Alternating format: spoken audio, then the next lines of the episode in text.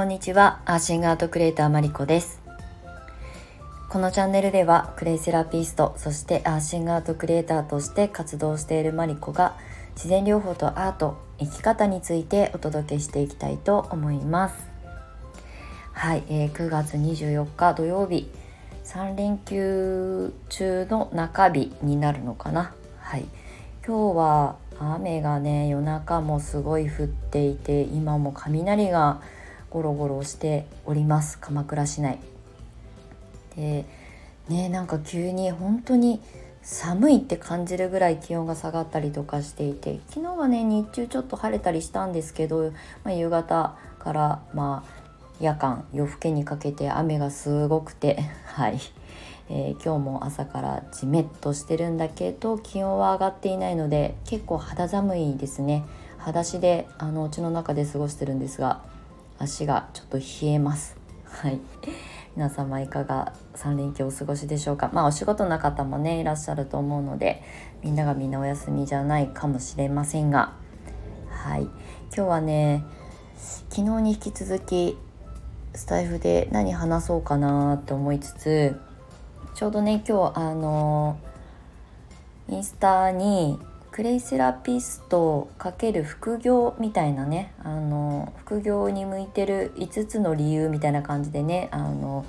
ちょっと投稿を上げさせてもらったんですけどそのまあ副業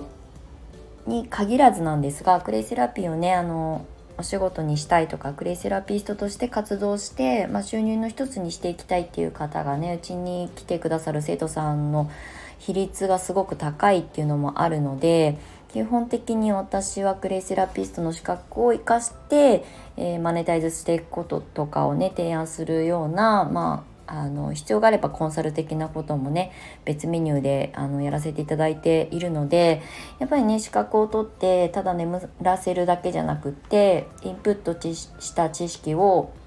えー、アウトプットして、まあ、自分のことは癒すことはもちろんのこと家族を癒すってことも当然大切なことなんですがあのねなんかやっぱりクレイセラピーとか自然療法とかってそれでこうすごくあの心と体が楽になる人が増えると思うんですよね届けることによって。なので、まあ、お仕事っていう、まあ、ビジネスっていうとちょっとね堅苦しく感じちゃうと思うのでそれを伝えることによって、まあ、ありがとうの感謝のねあの言葉が集まってくるイコールそれがあのお仕事につながっていくっていうことをね私は提唱したいなっていうふうに思ってずっとこの9年間活動してきているのでやっぱりねその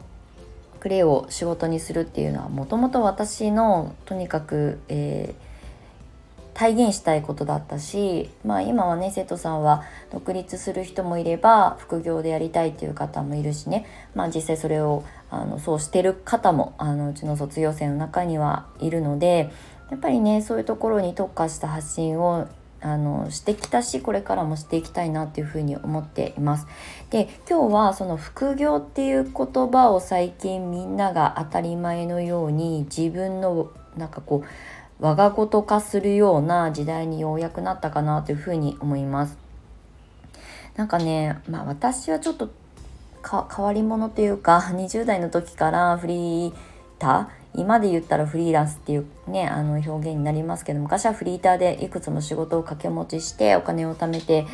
あのなんだやりたいことを叶えていくみたいなことを選んでて一つの会社にどっぷりいることが安定安心じゃないんじゃないかなっていうふうに思っていたまあちょっと変わり者だったのでちょっと私のことはさておき。でここ最近のまあその副業ブームっていうのがありますよね。特にこの2020年からのこの2年間あのコロナの騒動が起きて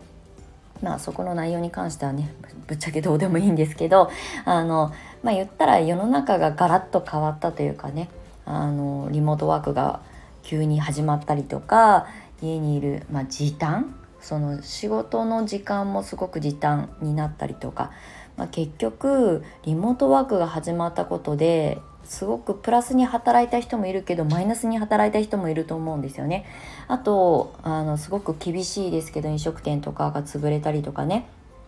まあ、飲食店に限らずですけどそうすると副収入が必要になってる人たちがあの増えたっていうのをねニュースでちょこちょこ私もこの2年間結構見ていたのであのすごく気にはなっていたんですよね。で実際私自身は特別何かこうお仕事自分がやってる仕事に関して大きな打撃を受けたっていうよりも逆に、えーと、おうち時間が増えて収入のことだったりとか働き方生き方について少し不安を感じる女性たちから、まあ、そうご相談がねあの集まったりとかして教室業としてはあの何も変わらずあの続けてこれたので私自身はそんなに困ったりとかはしてないんですけどでもねそうやってお問い合わせくださる皆さんのお話をねこうヒアリングしていくとやっぱりその例えばうん、まあ、会社員で正社員で働いててある程度こう、まあ、安定的な収入を得ていって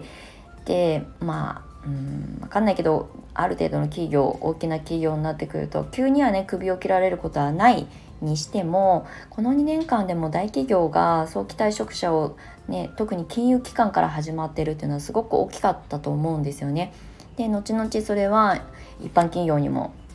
あのなんだこう影響していくって私は思っていたのでなんとなくこうあの俯瞰して見てたんですけど実際うちにお問い合わせくださるあの女性の皆さんが、まあ、お仕事は持ちつつ、まあ、それはあるパートタイムであろうが派遣であろうが正社員であろうがやっぱりその働き方に対してすごく不安を感じるようになりましたみたいな。なのでやっぱりこう隙間時間じゃないですけど収入になるようなお仕事にまああの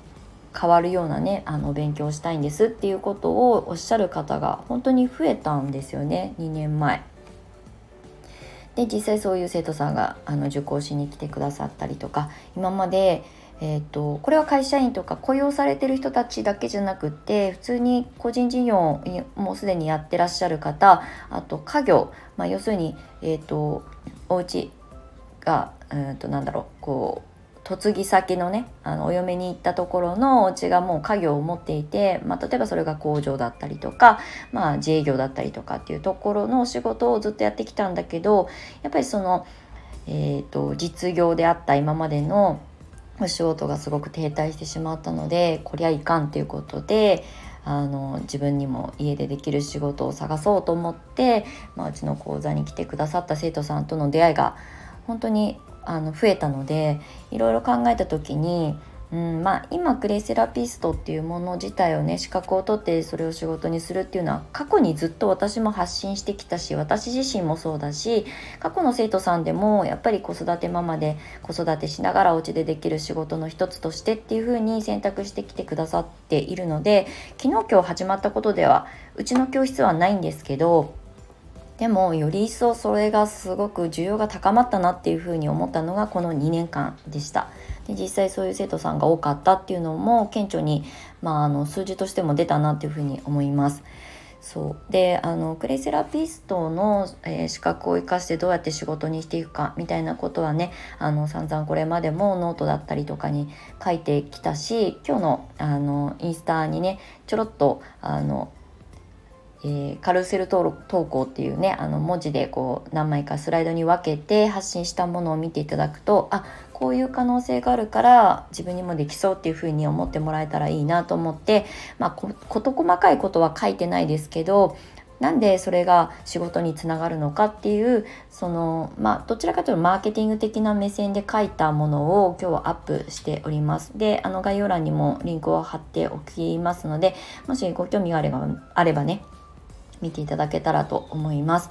で私自身もねあの独立してクレイセラピスト1本であの仕事をして決定生計が立てられるまでになるまでのこともそうだし今今日現在考えてることなんかも日頃発信しているのでそれがねあの必要な方に届けばいいなというふうに思っております。はい。まあ、クレイセラピストを仕事にする、まあ、それを副業の一つとして収入につなげていくみたいな具体的なことはねちょっとここで話すると本当にすごく長くなっちゃうのでえっ、ー、となんだろうなご興味があればあの DM なりをいただいてどういうことを今考えててどういう未来を今見据えてるのかっていうことでねあのその一つの選択肢としてクレイが面白そうだなと思ってくださる方がいればお問い合わせいただけたらと思います。まあ、ご相談にっていうとおこがましいですけれどもうんまあやっぱりこう私個人でもずっとやり続けてきたからこそ分かることだったりとかここ数年間世の中のことを俯瞰してみたことで今のこのタイミングでクレイセラピストっていう資格が、うんまあ、ちゃんと仕事につながるように私もサポートしたいなというふうに思っているので、まあ、そういうところに関してちょっとした小さな疑問とか不安とかがあったら是非ご遠慮なくお問い合わせください。はいということであの副業っていう言葉自体はそんなに新しくないですけど、うん、なんか今ねみんなきっと模索してるんじゃないかなと思うので、まあ、ぜみんながみんなじゃないですけどね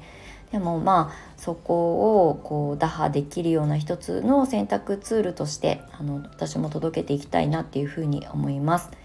はいということで、えー、今日は副業×クレイセラピストみたいなお話をねちょっと触りですけれどもお届けしたかったのでこんなお話になりました。はい、いつもながら最後まで長い収録にお付き合いいただきましてありがとうございました。なんかね、やっぱお天気が不安定なので、3連休といえども、あの、あんまりこうアクティブに外に出ていけないか、あの、地域の方もいらっしゃると思うんですが、まあこういう時はね、ゆっくりあの自宅でインプット作業したりとか、本を読んだりとか、あの、有意義な時間をね、過ごしていただけたらと思います。はい。ではまた次回の収録配信でお会いしましょう。最後までお付き合いいただきましてありがとうございました。アーシングアートクリエイターマリコでした。それではまたね。バイバイ。